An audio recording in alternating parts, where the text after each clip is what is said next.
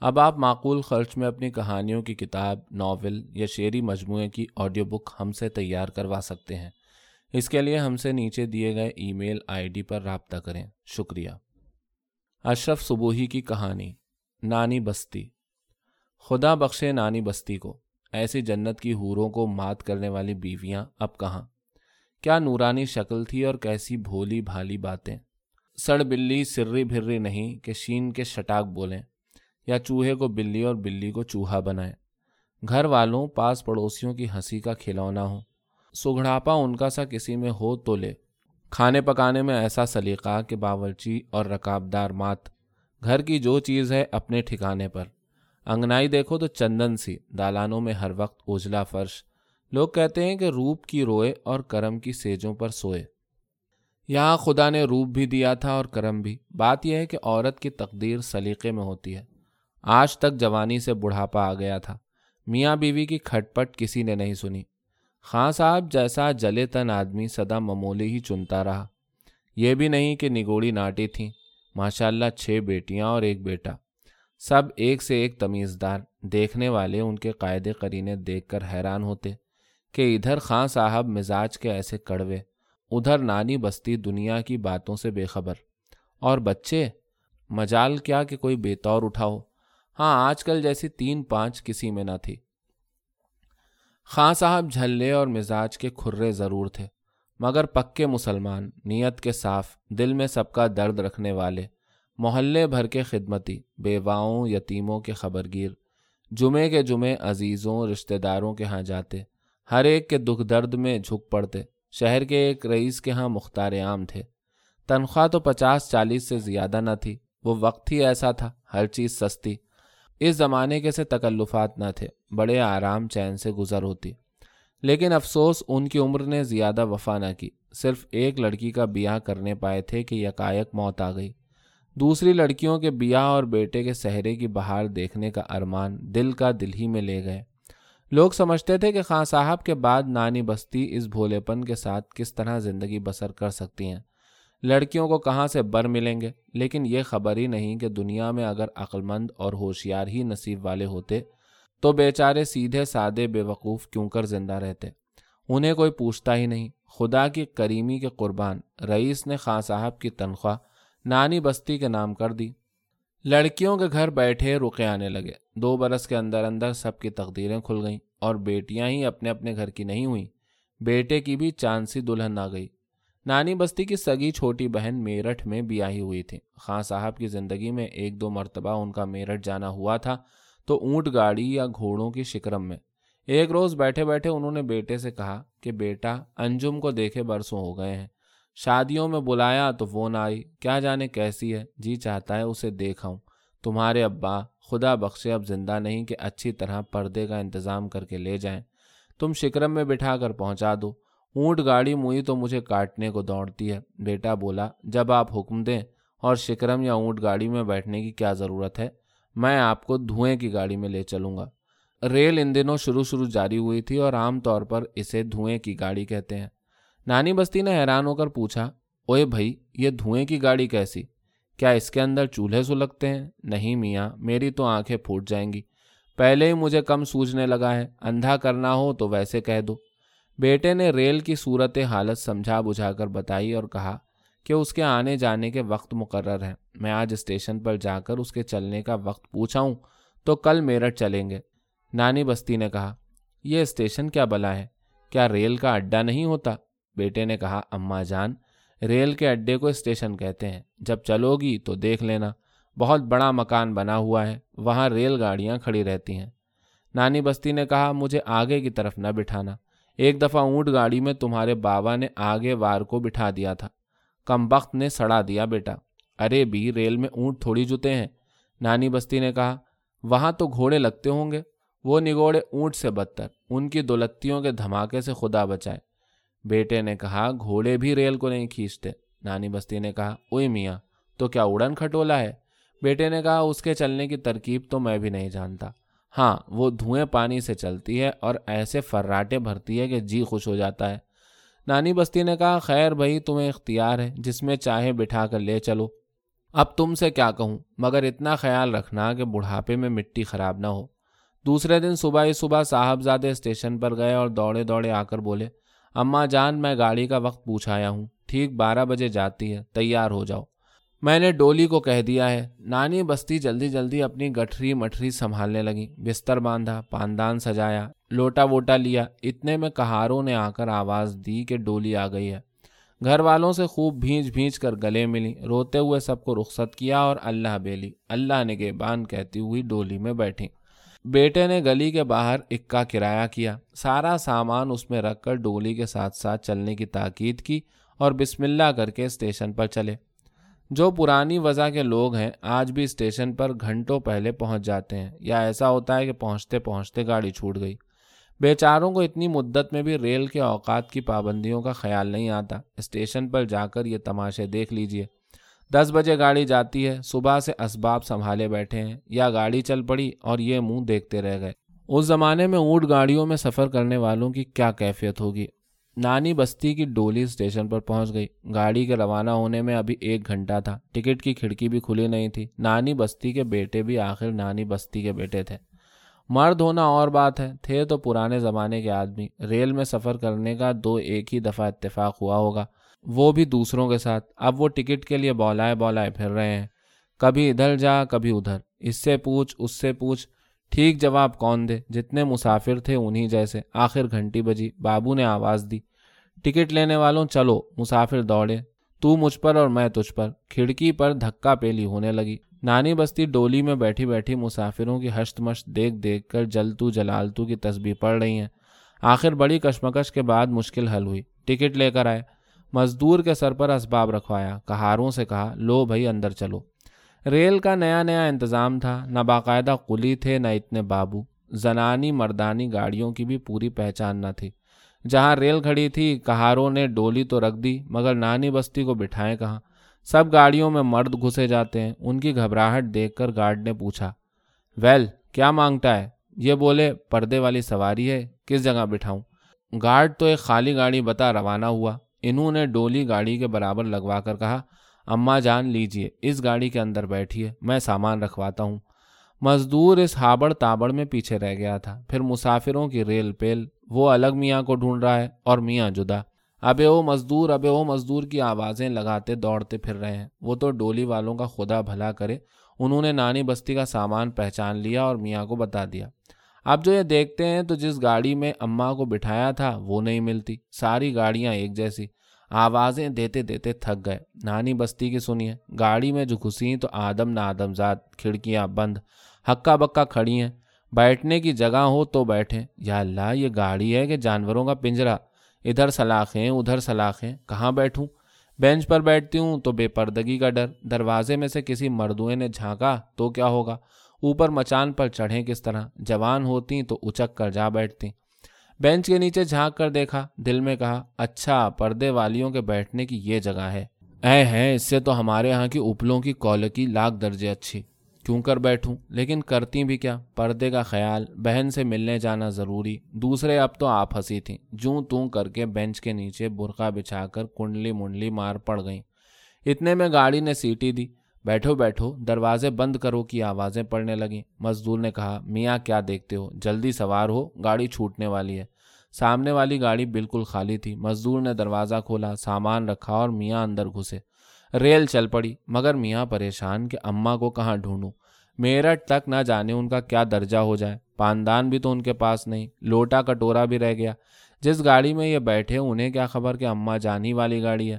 اور بینچ پر جہاں آپ تشریف فرما تھے، ٹھیک وہیں نیچے وہ دم سادھے پڑی تھیں جمنا کے پل پر پہنچ کر جو ریل کی گڑگڑاہٹ ہوئی اور نانی بستی نے گھبرا کر بے دھیانی میں اٹھنا چاہا، سر میں بینچ کی کھٹاک سے ٹکر لگی۔ ہائے ہائے کی آواز سن کر صاحب زادے چونکے، جھک کر دیکھتے کیا ہیں کہ اماں جان پسینے میں شراب اور سکڑی ہوئی پڑی کر آ رہی ہیں۔ بیٹے نے کہا، ہائے اماں جان۔ نانی بستی نے کہا، کیوں اب بھی نہ آئے ہوتے؟ شاباش بیٹے، شاباش۔ ماں بندی کا خوب لکھا پورا کیا۔ اب کھائی سو کھائی، اب کھاؤں تو رام دہائی۔ میں نے قسم کھا لی ہے جو کبھی تیرے ساتھ کہیں جاؤں۔ نہ ہوئے آج کو خان صاحب، ان منہ بھلے ماسوں کی آبرو کے دشمن ریل والوں کو کھا کھا جاتے۔ بیٹے نے کہا، ارے بی، تم یہاں کیوں لیٹی ہو؟ باہر نکل کر اوپر بیٹھو۔ نانی بستی نے کہا، تیرا جی چاہتا ہے میں بازار میں بیٹھوں۔ مردوئے مجھے دیکھیں۔ بیٹے نے کہا، آپ کیا کہتی ہیں؟ یہاں بازار کیسا؟ کون مردوا یہاں بیٹھا ہے؟ نانی بستی نے جھانک کر کہا، یہاں نہ صحیح، باہر تو بھیڑ لگی ہوئی ہے۔ بیٹے نے کہا، کوئی بھی نہیں، جنگل ہے، باہر آ کر دیکھو۔ بیٹے نے بڑی مشکل سے بڑی بی کو باہر نکال کر بینچ پر بٹھایا، مگر وہ اپنی کہے جاتی تھی نانی بستی نے کہا، اسی ریل کی تعریف کرتے تھے؟ ذرا دیر میں آتے تو میرا مردہ دیکھتے۔ یہ موئی گاڑی ہے جیسے چوہے دان۔ بھلا اس تختے کے نیچے آدمی کیوں کر بیٹھے؟ لیٹا بھی تو نہیں جاتا۔ میاں، تم نے مجھ سے کب کا بدلا لیا؟ میرا تو کچومر نکل گیا۔ مجھ نگوڑی کو کیا خبر تھی کہ ریل میں عورتوں کا یہ ہدڑا کھویا جاتا ہے؟ بیٹے نے کہا، آپ نے بھی تو غضب کیا، اس تختے کے نیچے لیٹ گئی نانی بستی نے کہا، اوپر پردے کی کون سی جگہ تھی؟ بیٹے نے کہا، مگر یہ تو اسباب رکھنے کی جگہ ہے بیٹھنے یا لیٹنے کی نہیں۔ نانی بستی نے کہا، تو مچان پر بٹھا گئے ہوتے، سیڑھی بھی تو کم بختوں نے نہیں لگائی، عورتیں کوئی بلیاں آئیں کہ اچک کر چڑھ جائیں گی؟ بیٹے نے کہا، جہاں آپ بیٹھی ہو، یہاں کیوں نہ بیٹھی نانی بستی نے کہا، جدائی تم نے پردے باندھ دیے تھے، مردوں کو اپنا تماشا دکھاتی؟ بیٹے نے کہا، ایسا ہی پردے کا خیال تھا تو برقع اوڑے رہتی۔ نانی بستی نے کہا، تمہارے تو میاں دیدے ہوائی ہو گئے ہیں۔ اپنی بیوی کو اس طرح پھرانا مجھے تو معاف رکھو۔ بیٹے نے کہا، تم کو تو وہم ہو گیا ہے۔ چلتی ریل میں کون آئے گا جو تمہاری بے پردگی ہوگی؟ نانی بستی نے کہا، خیر بیٹا، تم سے کون بحث کرے؟ اوکھلی میں سردی آئے تو موسل کے دھمکے بھی کھانے پڑیں گے۔ اللہ ساتھ خیر کے میرٹ پہنچا دے۔ خدا کی سوار اس حافظے کو نانی بستی کو لا کر ریل میں تو بٹھا دیا۔ اور یہ سنانا بھول ہی گیا کہ چلنے کی جلدی میں نہانے جو بیٹھی تو گھڑیا کے بدلے کھلے منہ کے پتیلے میں پانی سمو لیا۔ غسل خانے میں اندھیرا تھا، دھیان سفر میں پڑا ہوا، بال دھوتے دھوتے پتیلے پر نظر پڑی۔ اس میں سورت دکھائی دی، بال کھلی، ملتانی میں لت پت ننگی دھڑنگی، بے تحاشا چیخ مار کر باہر بھاگی۔ باورچی خانے سے بہو دالان میں سے بیٹی دوڑی۔ ہائے اماں جان، کیا ہوا؟ اماں جان کا برا حال، گگی بن گئی، پکڑ کر پلنگ پر لٹایا، کپڑا اڑایا، بڑی دیر میں اوسان درست ہوئے تو پوچھا، خیر تو ہے؟ کوئی نیولا تو نہیں آ گیا تھا۔ نانی بستی کی نیولے کی صورت سے جان نکلتی تھی۔ بولی، نہیں بیٹی، نیولا منہ کہاں سے آ گیا؟ تھو تھو، پچھل پائی آ گئی تھی۔ بیٹی نے کہا، پچھل پائی؟ پچھل پائی غارتن کہاں سے آئی؟ ہم تو سب سامنے ہی بیٹھے ہیں پرچھائی دکھائی دی ہوگی۔ نانی بستی نے کہا، لو اور سنو۔ مجھے بالکل ہی اندھا سمجھ لیا۔ یقین نہیں آتا تو جاؤ دیکھ لو۔ مردار پتیلے میں بیٹھی ہے، بال بکھیرے۔ ایسی ڈراؤنی شکل میں نے اپنی عمر میں دیکھی نہیں۔ چڑیل نے میرا پانی بھی گندا کر دیا۔ بیٹی بہو غسل خانے میں گئیں کہ دیکھیں پتیلے میں کیا چیز ہے جس سے یہ ڈر گئیں۔ جا کر دیکھتی ہیں تو کچھ بھی نہیں۔ پانی ایسا صاف ہے کہ منہ دیکھ لو۔ انہیں بھی اپنی اپنی صورتیں نظر آئیں۔ بہت زیادہ تیز تھی۔ سمجھ گئی کہ اپنا ہولیا دیکھ کر ڈر گئیں۔ نند سے کہا اور دونوں نے آ کر نانی بستی کو سمجھانا شروع کیا کہ بی کون پچھل پائی اور کیسی بھتنی۔ وہ تو خود تمہاری شکل تھی جسے پانی میں دیکھ کر تم ڈر گئیں۔ بولی، لو، مجھے چلاؤ تو نہیں۔ اللہ اللہ، اب میری ایسی چڑیلوں کی سی صورت ہو گئی۔ بیٹی نے لا کر آئینہ دکھایا تو کہیں جا کر سمجھی، بہن کیا میرٹھ میں نانی بستی نے کیا کیا شگوفے چھوڑے، ہمیں خبر نہیں۔ دوسرے وہاں ان کا رہنا ہی کئی دن ہوا، پرانے وقتوں کی عورتیں غیر جگہ زیادہ ٹکتی ہی نہ تھیں۔ آپ بھلی اپنا گھر بھلا۔ نانی بستی بھی تیسرے روز واپس آ گئیں۔ یہاں غسل خانے میں پچھل پائی کے آ جانے کی داستان پڑوسیوں اور رشتہ داروں، کنبوں والوں کو معلوم ہو گئی تھی۔ جو ان سے ملنے آتا، اس کا ذکر ضرور کرتا۔ لڑکیاں کہانی کی طرح سنتی اور نانی بستی برا ماننا کیسا؟ اپنے بھولے بھولے منہ سے ہر ایک کو سناتی کہ بنو کیا کروں؟ اللہ نے دلی ایسا بنایا ہے۔ ایک دفعہ خاصی عمر تھی، پرچھائیں دیکھ کر ڈر گئی۔ چار مہینے بخار آیا۔ میاں کالے کا علاج رہا۔ کہتے ہیں کہ پرچھائی سب سے زیادہ ظالم ہوتی ہے۔ دیکھو نا کیا مقدور کے کسی وقت آدمی کا ساتھ چھوڑے پرچھاوے سے تو بیٹی اچار میں کیڑے تک پڑ جاتے ہیں۔ کنبے میں ایک بہت شوق بلا کی شرارت بھری لڑکی تھی۔ نام تو خاصا زبیدہ تھا، پیار سے جبو کہہ دیتے تھے، لیکن سب اسے شتابہ کہنے لگے تھے۔ اس نے جو نانی بستی کا قصہ سنا، اس کے ہاتھ ایک نیا شگوفہ لگا۔ ایک دن برقع اوڑ دو حویلیوں بیچ تو رہتی تھی، چپکے سے آدھم کی۔ گرمیوں کے دن تھے۔ دوپہر کا وقت سارا گھر سو رہا تھا۔ ظہر کے وقت نانی بستی سب سے پہلے نماز کے لیے اٹھی۔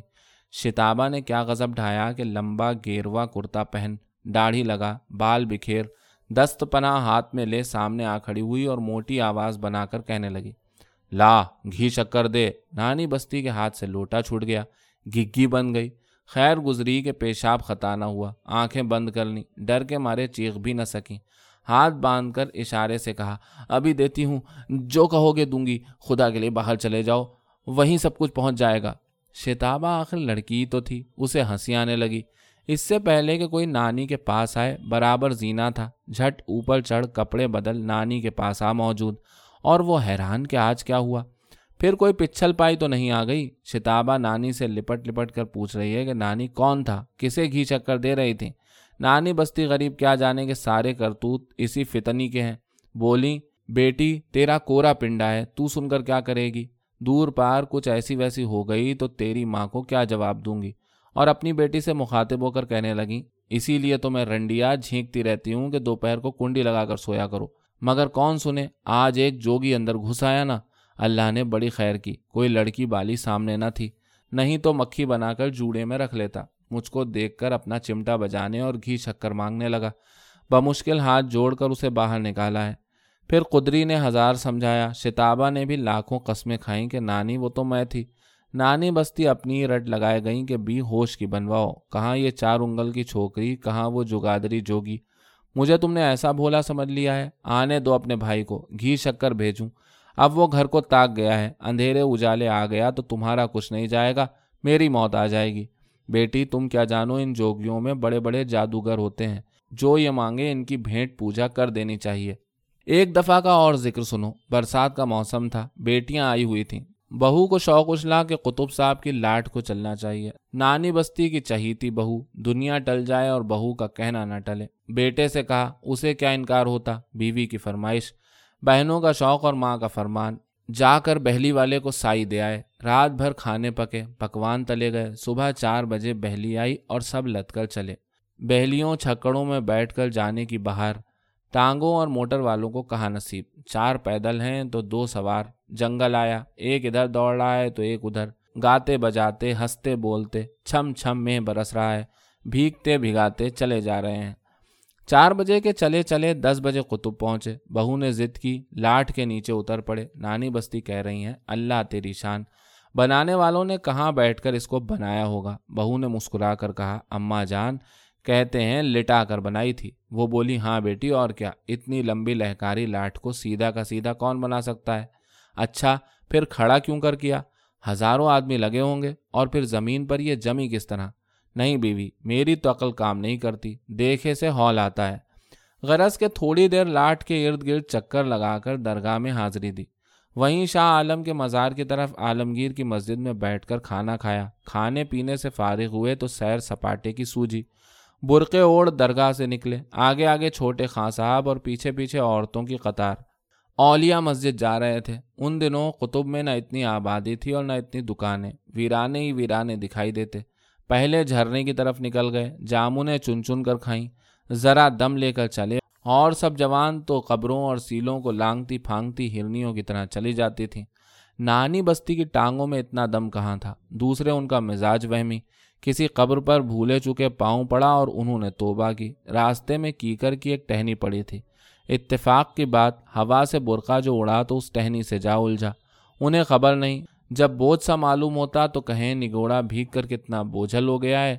اور کبھی، ارے، یہ کون گھڑی گھڑی میرا برقع پکڑ کر کھینچتا ہے؟ میں پھر کوسنے لگوں گی۔ کہہ کر برقعے کا پلہ جھٹکنے لگتی۔ ٹہنی کیا چھوٹتی؟ وہ ساتھ ساتھ تھی۔ چھوٹی بیٹی کو جو ہنسی سوجی تو اس نے کہیں پکار کر کہہ دیا، اماں جان، تمہارے پیچھے یہ کون؟ یہ سننا تھا کہ نانی بستی کو بھوت نظر آنے لگا۔ سوکھی ہوئی ٹہنی کے زمین پر گھسٹنے کی آواز کو وہ سچ مچ پچھل پائی کے چلنے کی آہٹ سمجھی۔ پیچھے دیکھے بغیر بھاگی، جوں جوں بھاگتی ٹہنی ٹانگوں میں الجھتی، چیخیں مارنے لگی۔ ہے ہے آج تو بھتنی لپٹ گئی۔ ارے دوڑنا، میری ٹانگوں کو کھا لیا۔ دوڑتے دوڑتے بیچاری گر پڑی۔ اتنے میں بیٹا، بیٹیاں اور بہو بھی آ پہنچی اٹھایا، اب آنکھیں بند ہیں اور کہہ رہی ہیں، تم نے قبرستان میں لا کر چڑیل لپٹا دی نا۔ کم بختوں کہتی تھی کہ مجھے گھر میں رہنے دو۔ نہ مانا۔ بہو نے کہا، اماں جان، چڑیل کیسی؟ نگوڑی کیکر کی ٹہنی برقے میں اٹک گئی تھی۔ دیکھیے، اور الجھی ہوئی ٹہنی دکھائی۔ ان چھوٹی صاحب نے آپ کو ڈرا دیا۔